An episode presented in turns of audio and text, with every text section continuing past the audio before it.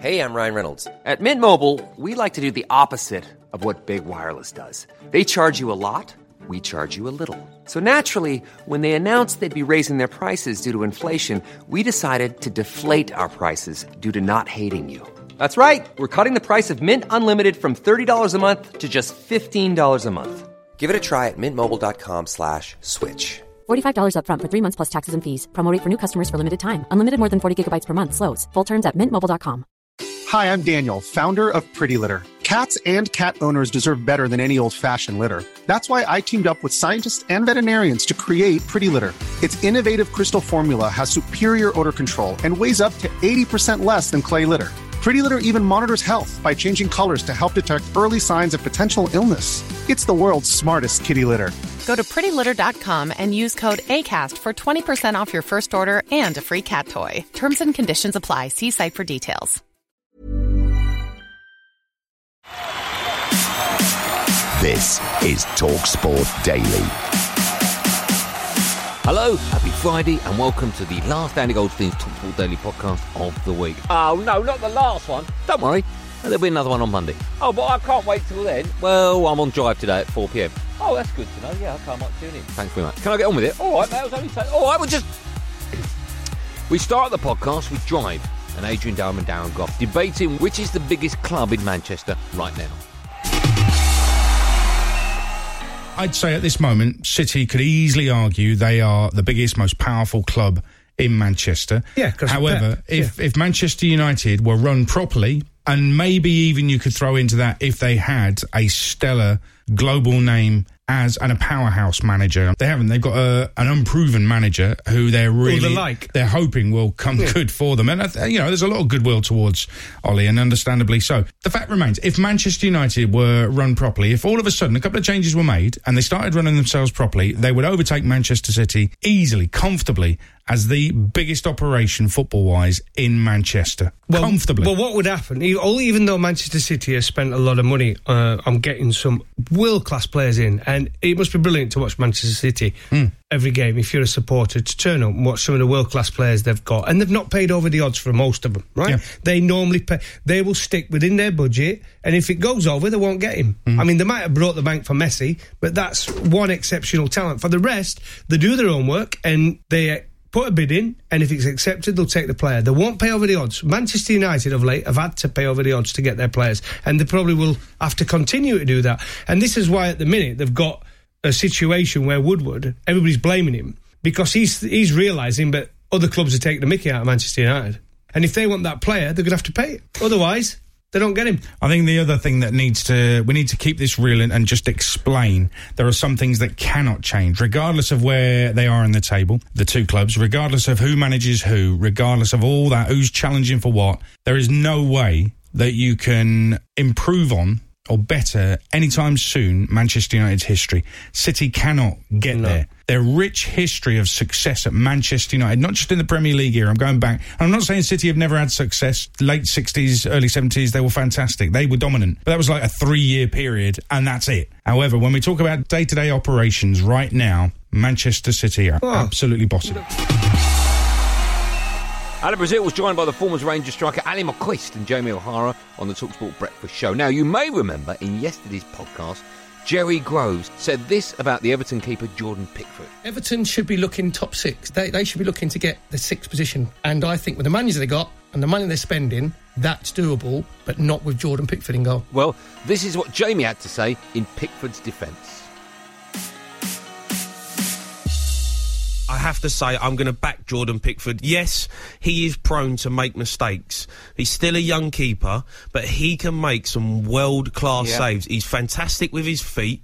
All right, he let himself down a little bit last night. They won 5 2, right? So let's not get too carried away.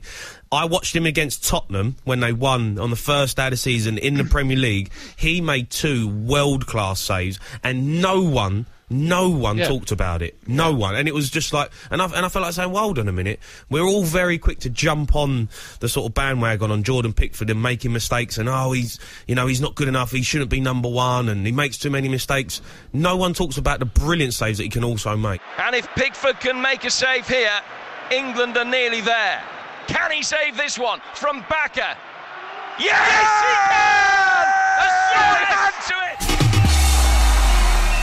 With Pickford, the former England goalkeeper David James told the White and Jordan show it's only natural that football careers go through ups and downs, and England number one still has potential.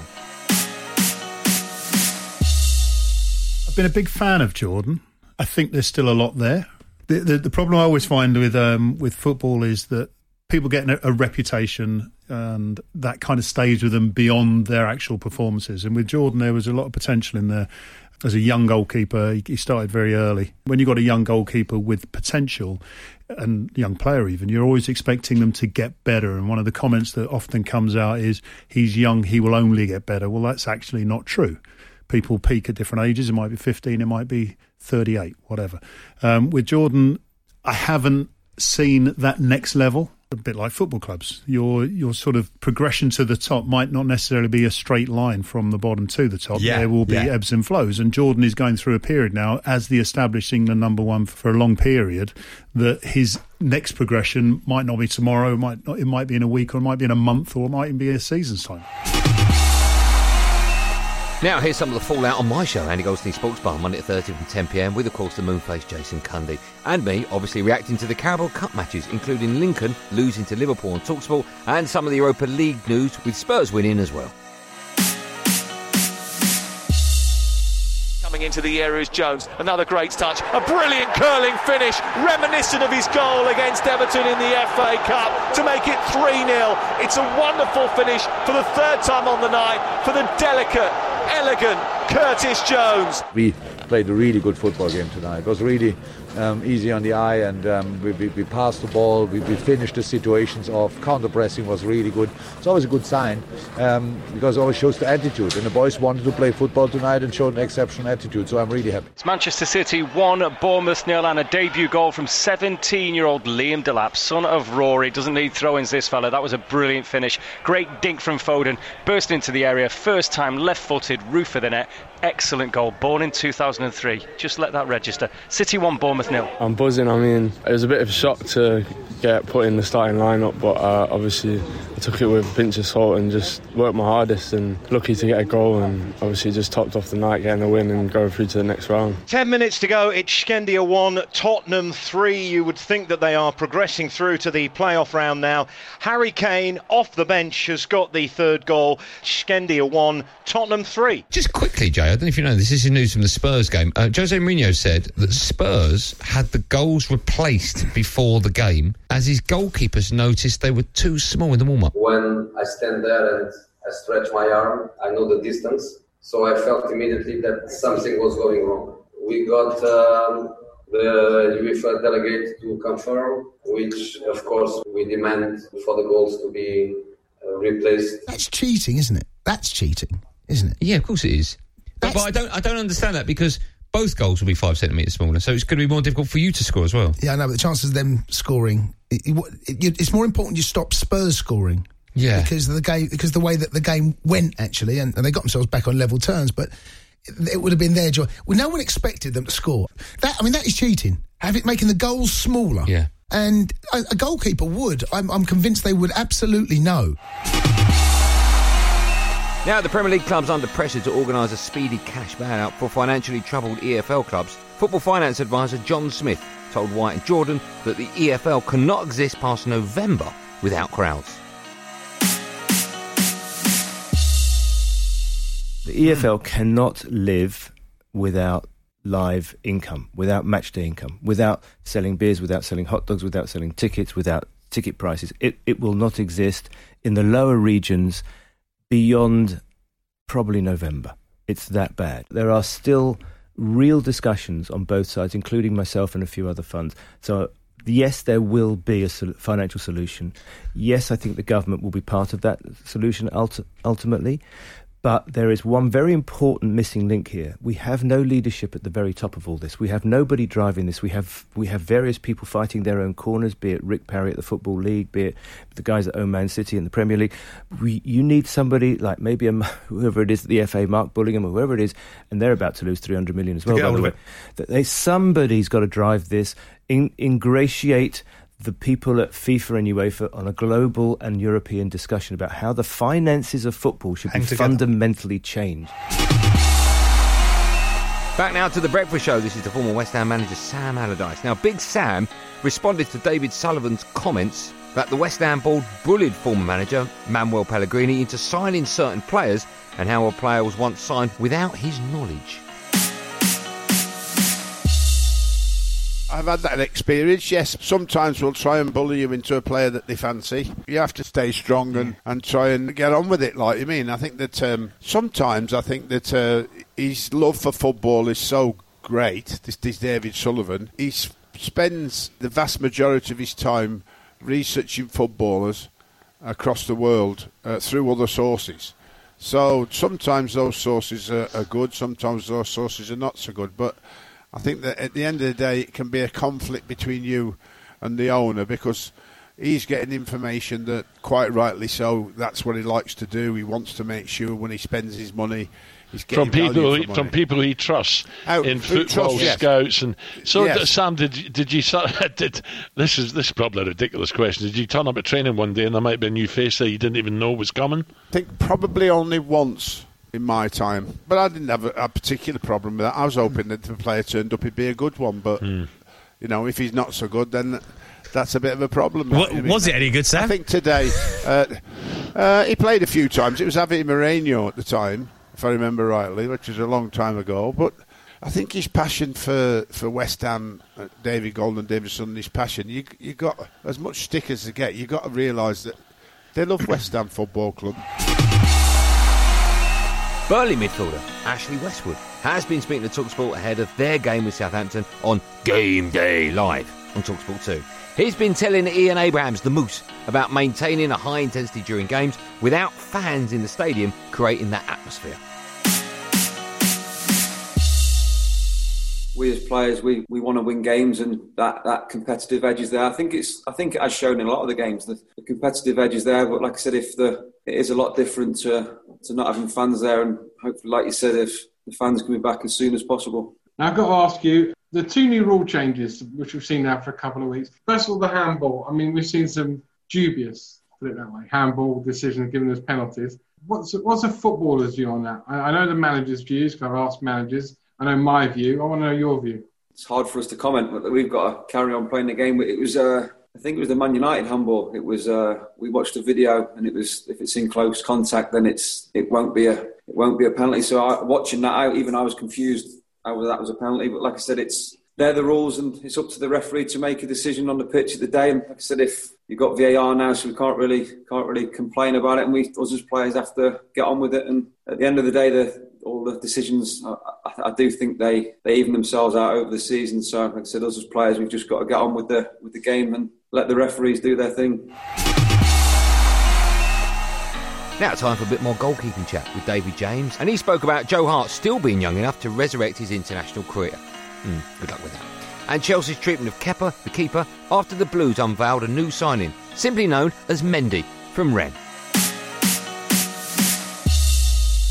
I've been in Kepa's position. Uh, I was at Liverpool. You know, I was the guy who was doing. I mean, slightly different in one sense because I'd had a few years at Liverpool where to sort of back up a, a level of performance, whereas Kepa's just come in and hasn't had a great start at Chelsea, has to be said.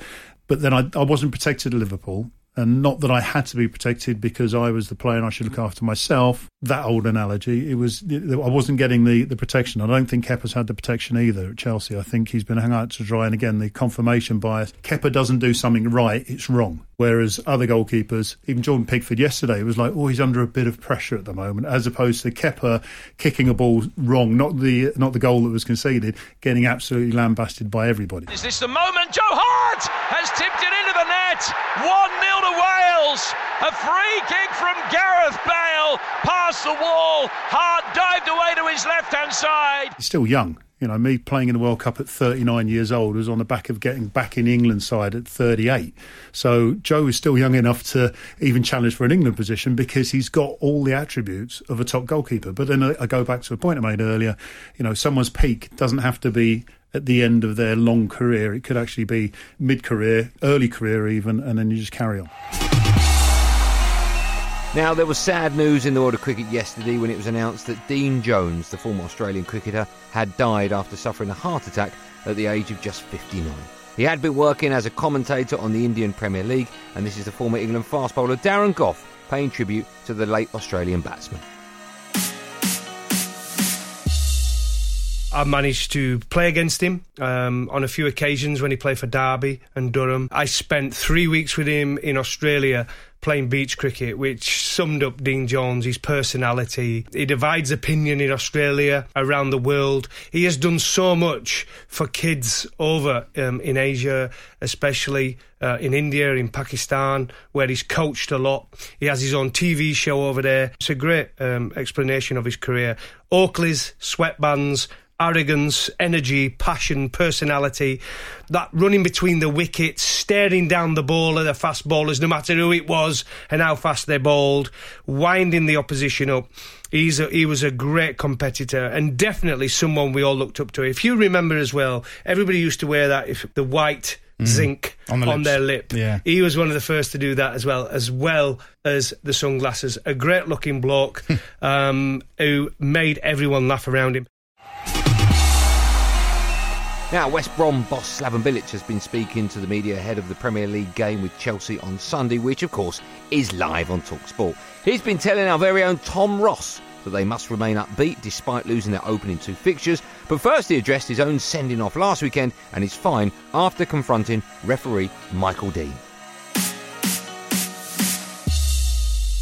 I spoke to the people from the FA and uh, to the club, and I got a fine, uh, which I'm not happy about. But this is obviously the easiest way to get it out of the way and uh, from the head. So, so be it. Still, I think I done nothing wrong. Uh, I only wanted to ask the referee.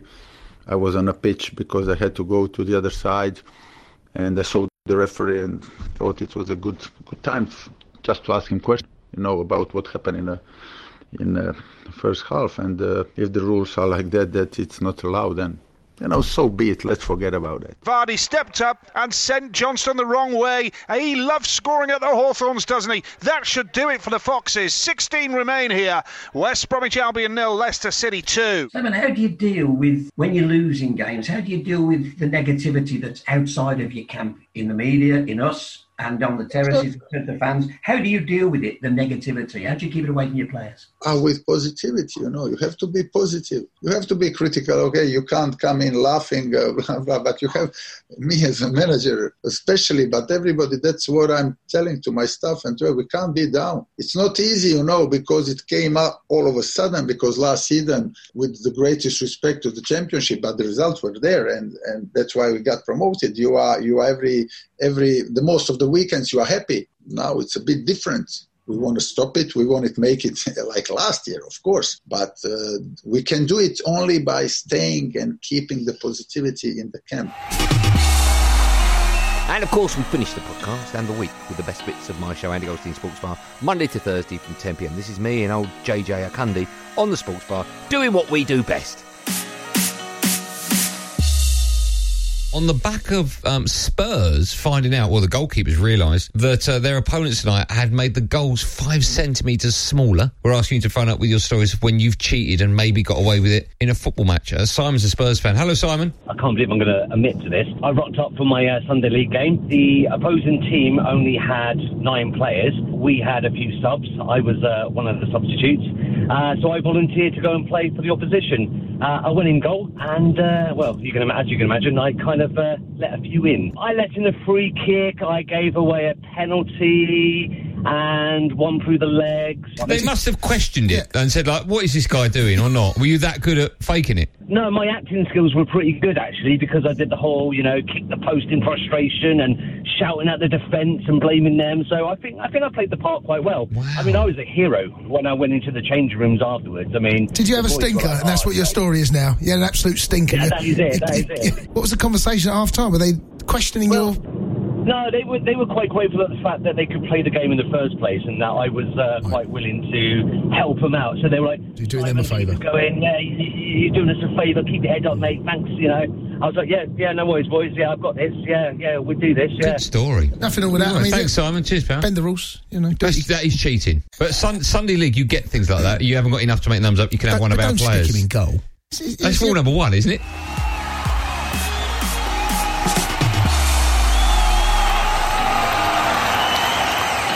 Before I let you go, here's some of the football you can hear across the Talksport network this weekend. So on Saturday, or game day as we like to call it, we begin at half past 12 live and exclusive radio commentary on Talksport. It's Brighton against Manchester United. Then at half past 2, it's game day live with Adrian Durham, also on Talksport. Another Talksport exclusive. At half past 5 sees West Brom take on Chelsea. And we round things off at 8 pm with Burnley against Southampton on Talksport 2, but still exclusive.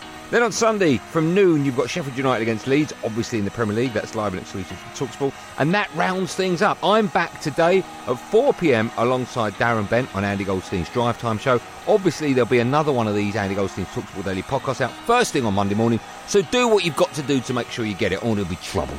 Thanks for listening. I'll see you at 4 pm today. In the meantime, be safe, everyone. Be safe. That was a podcast from Talk Sport.